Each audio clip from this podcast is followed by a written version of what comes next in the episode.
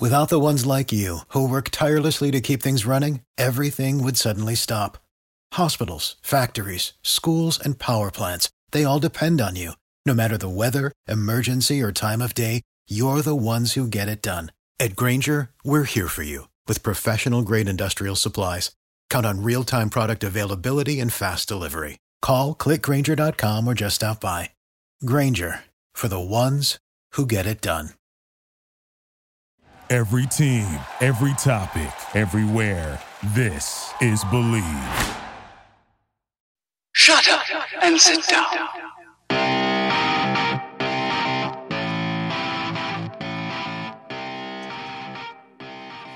Hello and welcome back to Fourth Down Focus, brought to you by the Believe Podcast Network. I'm Dan Lundy, host of the podcast and founder of Fourth Down University, a company focused on the training and development of coaches, kickers, punters, and snappers. Football might be over, but the NBA, college basketball, and the NHL are in full swing. The only place you should be betting on these sports is at betonline.ag. BetOnline even covers awards, TV shows, and reality television. BetOnline has hundreds of props with real-time odds on almost anything you can imagine, and of course, the 24-hour online casino. Head to the website or use your mobile device to sign up today and receive your 50% off welcome bonus on your first deposit. That's betonline.ag. BetOnline, your online sportsbooks experts.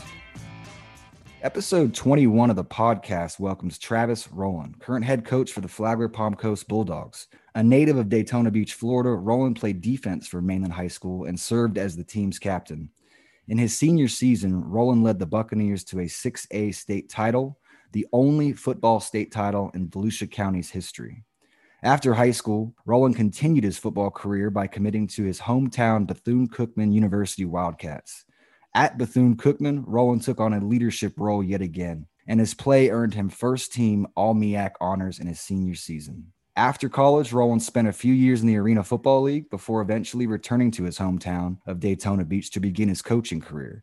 He would spend a few seasons at Seabreeze High School before returning to his alma mater, Mainland High School. Serving as Mainland's defensive coordinator, Roland's mainland defense went 58 and 10, shutting out 19 opponents and ending the season ranked 14th in the United States in the MaxPreps Super 25 poll. Consequently, Roland drew the attention of dozens of high schools in the Southeast United States in need of a head coach. In 2016, he accepted his first head coaching position at Flagler Palm Coast, where he is changing the culture one day at a time. It's impressive stuff, Travis. I'm really excited to catch up with you you're a great friend. The audience may not know who you are, but you are one of you're one of my my favorite people in life, and I I just couldn't be more excited to bring you on today. I want to talk to you today about your journey, your plans moving forward. How are you doing today? Doing good, man. I thank you for having me. You know, we're like brothers. Uh, I think that people wouldn't know it by the way if they saw us in a in a regular setting, how we go after each other about just different topics. But really honored to be here, doing well. You know, I'm excited to be on on this on this platform and be able to you know talk talk some teams and just talk some ball in general. You know, with COVID and everything, it's it's kind of crazy. You don't get these opportunities. So this virtual situation is amazing, and I'm excited about today. Yeah, this is going to be a good one. We're going to talk about some interesting things. You know, as you know, my demographic, a large portion are coaches, uh, parents of high school players, and obviously high school football players. But yeah, I uh, I graduated from Mainland High School as well. Uh, I was a few years older than Travis, so he and I never went to school together at Mainland. We never played together, but it is a bond uh, that we'll share forever. Uh, BPND, Buck Pride Never Dies. That's a it's it's a thing that will live with me forever. My experiences in high school uh, shaped me into who I am. I, am a firm believer of that. Obviously, my experiences at Miami, and I've had a, a, a number of experiences that, that shaped me. But I will never, and I will always credit Mainland High School as being one of one of the pillars of who I am today. Um, so that being said, with the bond, Mainland, like a lot of Florida high school football teams, they have the talent to play with anyone in the country. Okay, uh, there's schools in Orlando and Tampa that that have the talent to to beat anyone, really. But football requires so much more than talent. Unfortunately, I learned this lesson the hard way. In 1999, my team was probably the most talented team in Mainland history. Uh, Travis, we used to come to our games as a young guy. That's kind of a tradition we have where the Pop Warner team would watch us. And he probably remembers vividly, like I do, that my final high school game I was beaten in a state semifinal game. It was an upset. We gave up 11 point lead in the final eight minutes, and that team was the eventual state champion. Needless to say, I was crushed. We were crushed. Uh, our goal of winning the school's first state title would never be achieved. Um, may, and, and, we thought, shoot, if it, if we couldn't do it, who would? Um, so the next few months after that final high school game for me, it was tough. And I know a lot of kids right now can relate because a lot of kids just played in their final game. Um, but I used that loss uh, in my final game as fuel. I use it as motivation because I knew I had something else coming. You know, I knew I had college ball, and it, it really did. It, it, it probably happened for a reason. I'm a firm believer in that. But in in the short term, I was very very upset. So when I went to UM, you know, I would constantly check on Mainland. Uh, I would want to see how the program was doing. I was secretly hoping that no one would win that first state title, of course, but I wanted their, I wanted them to succeed. Uh, this was before the days of Twitter, so I would I would literally have to wait until after a, a, game to call my mom or a coach or a friend or maybe get an update in the paper the next day on a Saturday morning. But whatever I did, I always found a consistent thing. When I would check in, one name would always be brought up, and that was Travis Roland people would say there's something different about this kid. You know, he's a leader, obviously. He's our captain and he does that, he fills that role well. But more importantly, it almost seems as if he goes above and beyond in his preparation. And it seems like there's a coach plan out there. I, I just thought that was fascinating. So in 2003, sure enough, you were the catalyst. Mainland won its first state title. You did it. I'm proud of you. Uh, part of me, again, like I said, will always resent you for it, but I, I am going to publicly state that I am so proud of you in that 2003 team because it, it hasn't happened since. You're the first high school coach I've had on the podcast, Travis, and I think it's important to hear your perspective. Uh, many listeners of this show are high school athletes, you know, and like I mentioned, are parents. And I want you to explain uh, the establishment of a team's culture and what that means to you, and how how is that important when you build a program?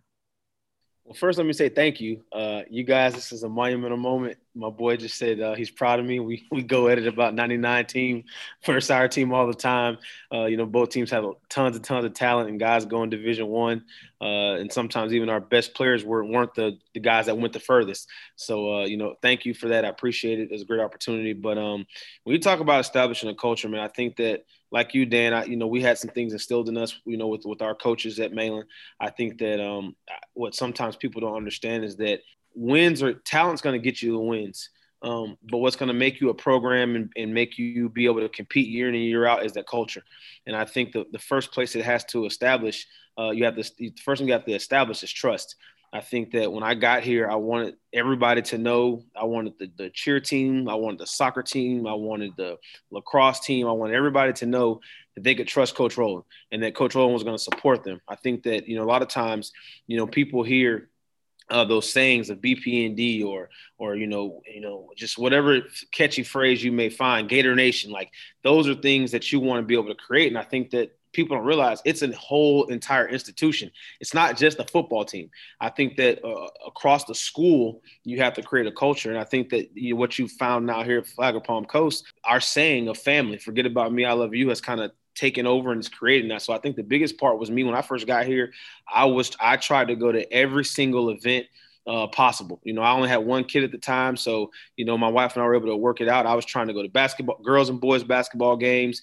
I was trying to go to soccer games. You know, every sport that was in, I was trying to go to because I wanted these kids to see that this football coach, because we're in the South, you know, it's, it's Florida, so you know, Florida, Georgia, football is king. But I wanted them to understand that that we're trying to create a culture of family, we're trying to create a culture of trust and support, and I think that's the biggest piece. Is that once you get the support of your entire school the possibilities become limitless with your program because then you get the support of everybody and all the parents. I love what you said. It's so apparent to me now that it's almost like cliche it's almost like it's a must it's a it's a norm to have like a saying or a catchphrase and it's on the back of everyone's t-shirt in the weight room i don't think a lot of people realize the importance of that saying and and it shouldn't just come. It shouldn't it shouldn't be changed annually in my opinion. I think that should be a mantra that once it's established it's only built on.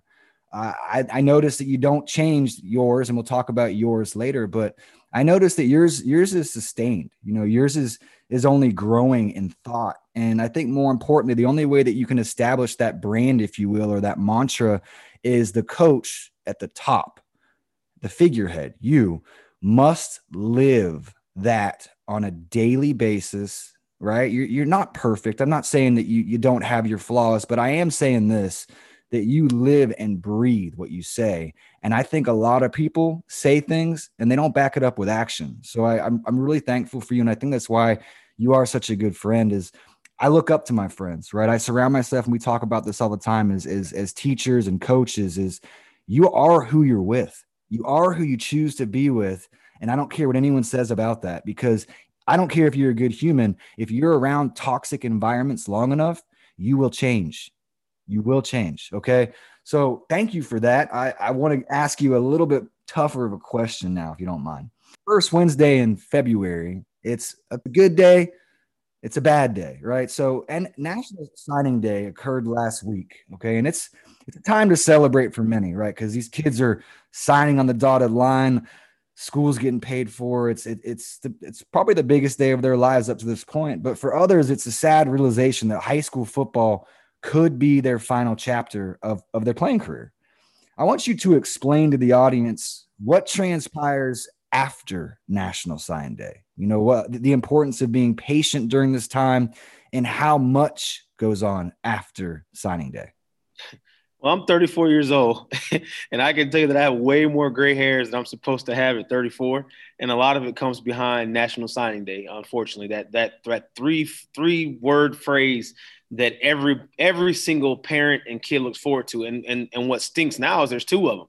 There's a nat- there's an early national signing day in December, and then there's the one that everybody knows, uh, the first Wednesday in February. So and and what's crazy now that I think a lot of parents do not understand, and even the players, the last two football seasons, uh, and I think that's I think this is the third year of the early signing day.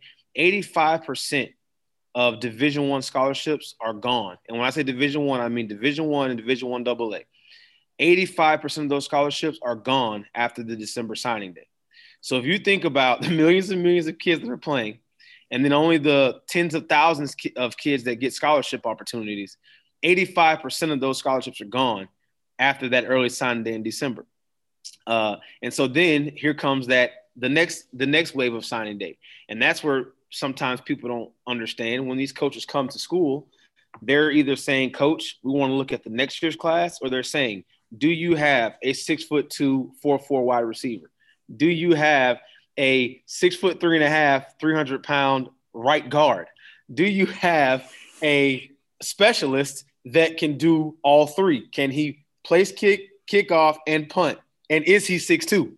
Like These are that's how specific we get. You know, once we get past the December signing and I think a lot of times people don't realize that. And then the elephant in the room of saying, "Let's wait it out and let's take our time," because sometimes I can. There, I, I've you've played with them. I play with with college guys that don't get drafted, but sometimes it's better to be a free agent than to be that sixth or seventh round draft pick and get drafted to a terrible situation sometimes being able to pick your destination in a sense of being a walk on and using academic money to get yourself to, to make school cheaper for a year, that sometimes is better for you.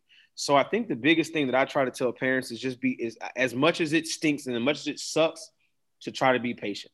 I know that we all want our moment. We all want to be able to say, my baby, my child had, you know, had this big signing day and they signed to Florida State or they signed to uh, uh, West Virginia. Sometimes we have to be able to get in the best situation possible. I tell people all the time, you know, I was a kid, I led the state in tackles as in high school and won a state championship, was first team all state.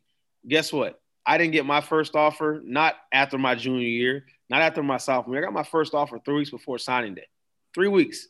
So you, if you imagine, I got an offer in Red Lobster from Coach White. He gave me the greatest pep talk ever in Red Lobster. I was ready to commit on the, right there over the biscuits, and then I wanted a visit to Toledo uh, because they were recruiting me, and I'm putting air quotes in the air, and I don't know you guys can't see them. They were recruiting me and wanted me to see it as a Florida kid, just in case the scholarship came open. And then the following week, the week before I signed down, went to Bethune Cookman. So that that that that was it. You know, I had and and, and that was my life as a as a high school athlete. And I think the biggest part is just be patient. Uh, your high school coach is working. I, am pretty sure they're working hard for you. You got to you have to be patient in that moment because that moment, while it's it's a very big thing, it's a blip in the radar because there's plenty of times. I remember we coached a kid, Nick Bruno. His situation didn't come, I think, until three, maybe four months afterwards, and he went there was an All American as a freshman. I mean, so there's just everybody's situation is different, and for specialists, you definitely have to be patient because there's guys that are on the roster that end up leaving because they're about to go become a doctor. Like there's so many different situations. So I think the biggest part is just being patient um, after that signed in and not getting so down on yourself and thinking it's you because it's not you. It's just the colleges have to they have to play their numbers and they have to figure things out.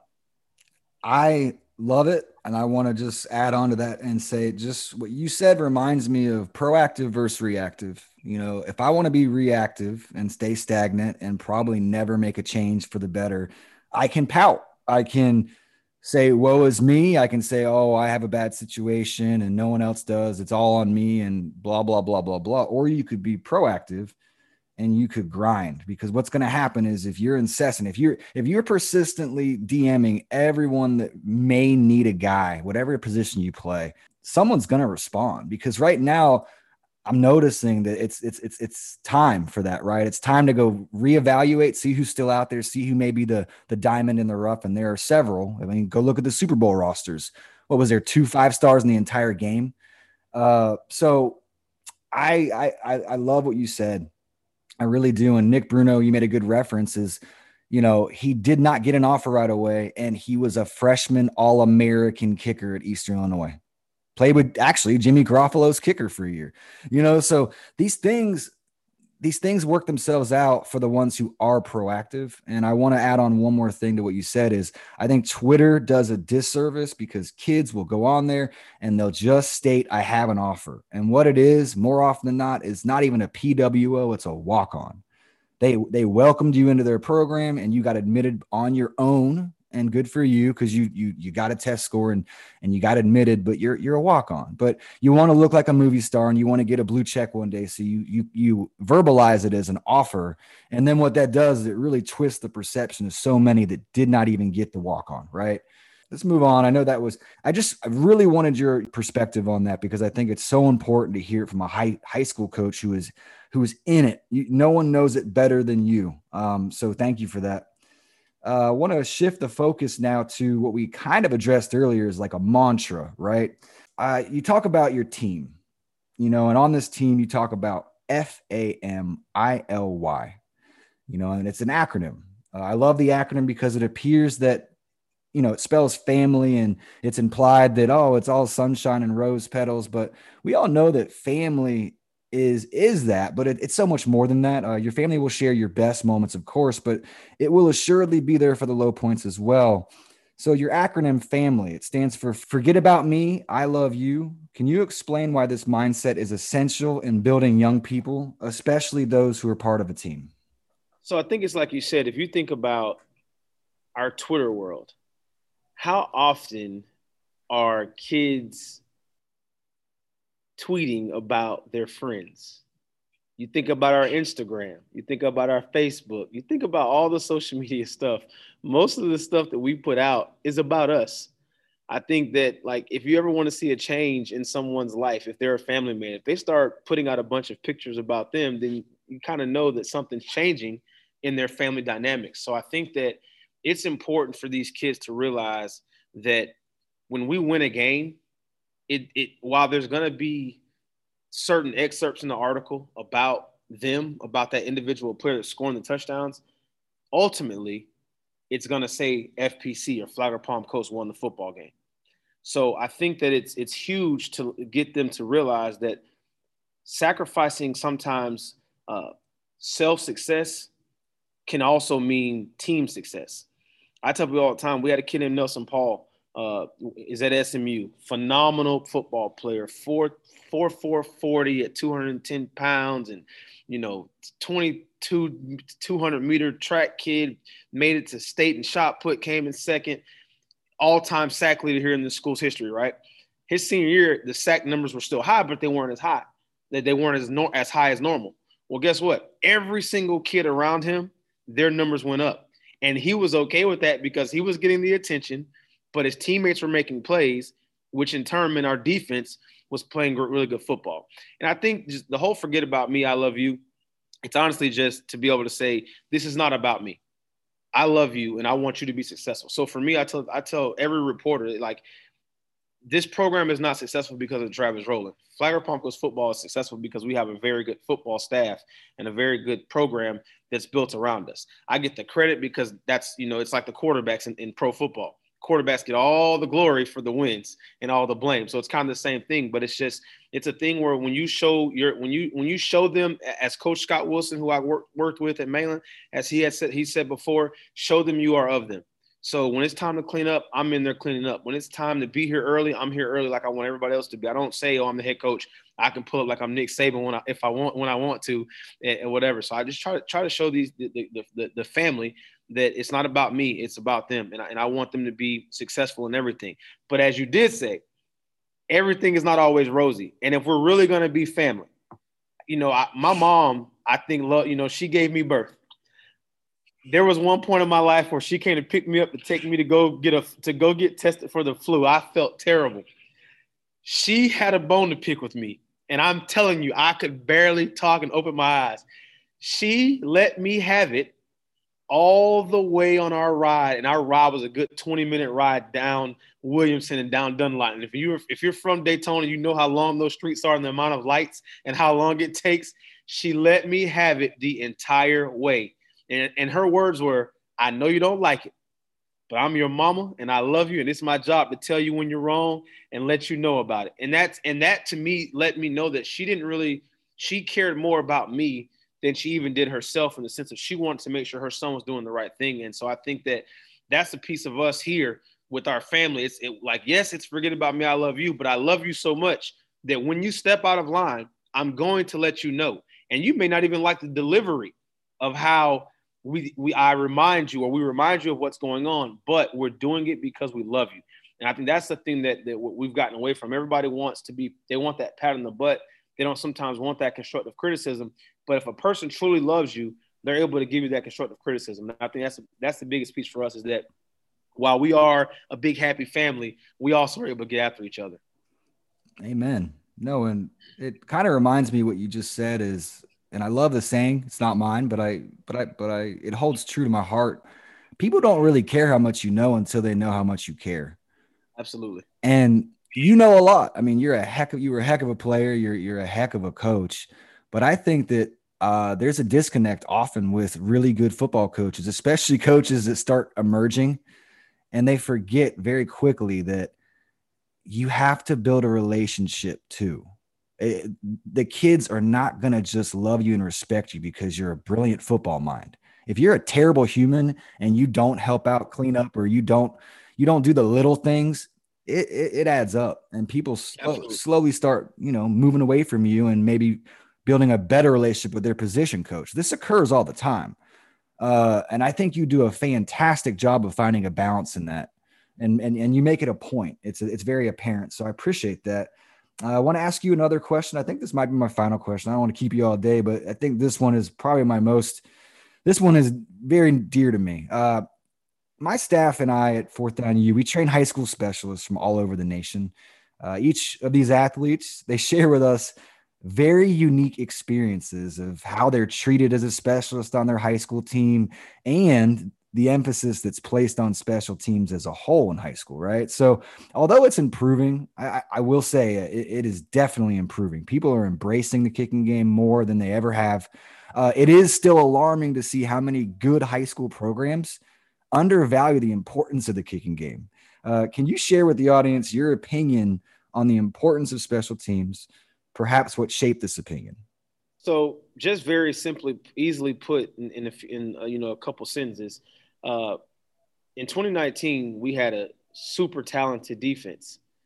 Our numbers won't show that, and a big piece of that was because we had to sky kick all the time. So the other team was starting on the 35 or 40 yard line. Uh, we weren't great in the punting game, so we shanked some punts, and we maybe netted a 30 30 yard average or a 27 yard average on our punt. So you're talking, we're only technically, I, I counted as first downs. If you can have a net of 40, that's that's four first downs that, that an offense has to get in order to get the ball back where you're like if you were if you were to go for it and get no yards. That's how I think about it. So you fast forward to this year, we get a Julian Del Castillo as a kicker, and he's kicking touchbacks. Now the team's got to go 80 yards. Our points per game went down. I think we we we we gave up like 17 last year. I think we ended up we were in somewhere like 14 or 12 this year. Uh, give points given up per game. That's a direct correlation to the kicking to the to the kickoff kickoff team. Then you talk about Jaden Arnett going from sophomore to junior year for us uh, as a punter. He became tremendously better as a as a punter and, and and not just so much in the length, but even in the directional punting, because we want to be a directional punt team. We want to put the ball in the corner and make it have to outrun us. So now, when he's giving us a 35, 40 yard net now, and, and we're getting and, there, and there's no return yardage in the game. Now teams are having to drive 70, 80 yards, and against us, that's that against our level of defense, that's just not feasible a lot of the time. And so we dropped off, you know, three, four, five points to our points per game, which that ends up being turning into wins. And I think that was huge for us. Just, so we try to spend a lot of time on that. And, and, I'm thankful for those two kids that we had this year because it, it, it just proved to be a direct correlation with getting wins. I know both those young men well. Those guys prepare to to help your team succeed, and I just echo probably what you say on the week weekdays, on the weekends. You know, that's when I train my guys as weekends, and I remind them that you know you're going to be involved in one in every six plays, and you're either going to win that play or you're going to lose it, and it's going to be a direct result of how you give your defense, you know, the ball. So it's it's it's vital. One in six plays to me, if you're neglecting that, you are risking 15% or more of plays. You're just giving it. You're relinquishing those those plays to a team that may have prepared a little better. And I really thank you for doing that. And I, will say, I think indirectly, you and I both know Bud Asher had a huge influence on me and you. Bud Asher was a former mayor of Daytona Beach. He was a scout for the Oakland Raiders. He he owned an arena league team. I mean, the guy was a circuit court judge. He was my hero. He really was. And I did a camp to honor him for a few years here in Daytona because of how much he meant to me as a young guy. But he taught me how important this was and you're not just a kicker you know like you have no idea how valuable you are you are to me and this team. And that was that again that's a big part of why i love mainland. That's why i transferred to mainland because i saw the emphasis was placed on something that i had a gift in and i saw you guys win you know and i and i and i, I want to be a part of that. And i think that again i think that had a huge influence on who i am today. So I want to thank you so much for joining the show. And I always make it a point I know someone wants to talk to you or ask you a question based on this. So if you wouldn't mind sharing with the audience how they can follow your progress. Um, you can follow me on uh, Twitter. Uh, my Twitter name, or is, is, that what you said? My handle, I guess, is how there you, go. my Twitter handle is at Coach Ro- Coach two seventeen, the number two, the number one, the number seven, and then Roland R O L A N D. That's my last name that's how you can follow me on uh, on Twitter. That's where you know I I'm, i try to be a big presence on Twitter in the sense of you know promoting my kids and promoting the brand. Um, you know, I, I, I don't talk as much trash as I once used to. I, I had to calm down. I, I grew, got a little older and wiser, and, and, and realized that you know I have to be more more professional, more of a head coach. So, but you can follow me on there. Um, and yes, in my name there is that 217. That's a little bit of my competitive nature still being there. That's that's a tackle record that I own uh, at Mainland for tackles in a season. Um, it's funny that our, our, radio guy, Michael Lichio, just realized what that was. I think it was last football season. He couldn't believe it. He was always like, "What is that? An area code?" I'm like, "No, I'm from Daytona." And then he finally figured it out. And my, you know, a couple, a couple of my cousins like, "Yeah, that that's that's that's a little bit of the cockiness coming out of him still, uh, even though he's humble." So, uh, you know, I, but like I, I want to make sure I, I would be remiss if I didn't, you know, kind of follow up on what Coach Lundy said about Coach Asher. Uh, my coaching staff here can tell you that there's times in practice where I have been ready to move on from something, even if it was a bad rep, just because of time. And I would say, Coach Asher is going to come hunt me in a dream tonight if I don't go back and make sure we get this right.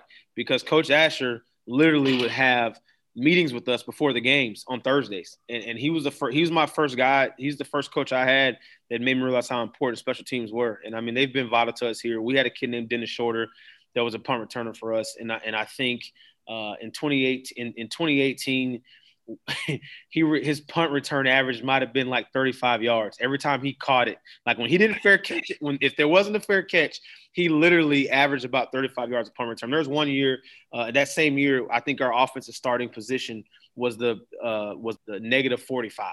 I mean, you're, and, and, and that year we had a kid named Steven Usina kicking for us. So now with with a dangerous leg like that, and then the offense moving the ball, we were scoring points on almost 70% of drives just because of you know how, how well we did in the, in the special teams area. So uh, it's you know special teams are huge to me because it's, it's, game changing. You know, it changed our football season towards the end where we blocked a, we, we were we blocked at one kick a game for the last four weeks. So just been an amazing situation, and I'm you know I'm grateful, Coach Lundy. I'm grateful to you, man. You've been an amazing friend, a brother to me. Um, you you helped change my you know you helped change my life because I was able to you know become a special teams guy, uh, learning from you and and and being able to kind of understand about personnel and who to put where and not you know not put you know just old Billy Joe uh, you know ho hum guy out there, but to put your bet the best of the best. And if if we ever have time, we'll explain one of our greatest uh, discussions slash arguments on the football field about taking a, a starter out off of a special team. That'll be for another show.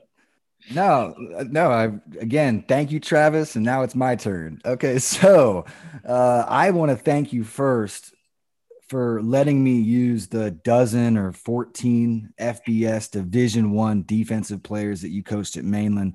They were they were the most impactful special teamers because they were in fact the best players in the field and then we would teach them a scheme, keep it very simple but but very aggressive and we would teach them the purpose and more importantly like the result. If you do this thing well it's going to result in your next defensive snap being very favorable. We're talking about maybe even a safety for you.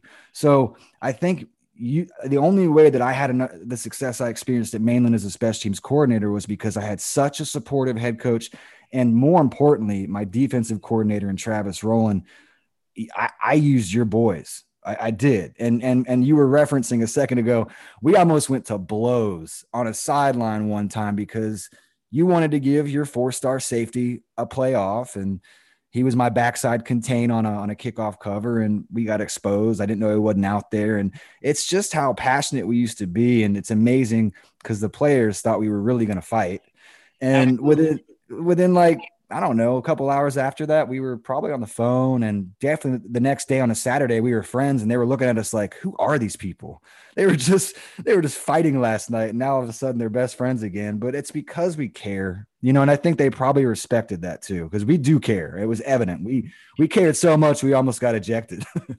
so, so I, I just want to thank you again. It means a lot, not only to me, but everyone at Fourth Down Focus. I'm sure was able to get a lot out of this, and and we're thankful that you were able to share a little bit about your story. Obviously, you know, with time constraints, I think I'm going to bring you back on, um, and we'll we'll, we'll uh, continue this discussion on a later date.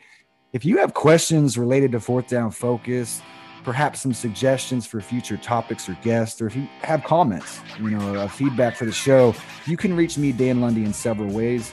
My website is fourthdownu.com. That's 4THDOWNU.com. It has endless resources for specialists and coaches. On social media, you can connect with me on Instagram or Twitter at fourthdownu. That's 4THDOWNU. Or on Facebook and LinkedIn, I am at Dan Space Lundy, L U N D Y. Thank you again for joining us at Fourth Down Focus. Please give us a review and a rating on the platform you're listening on. It really helps the show. We'll see you next week with an exciting new guest. As always, I hope 2021 is uh, treating each of you well. And remember, in all things, give thanks.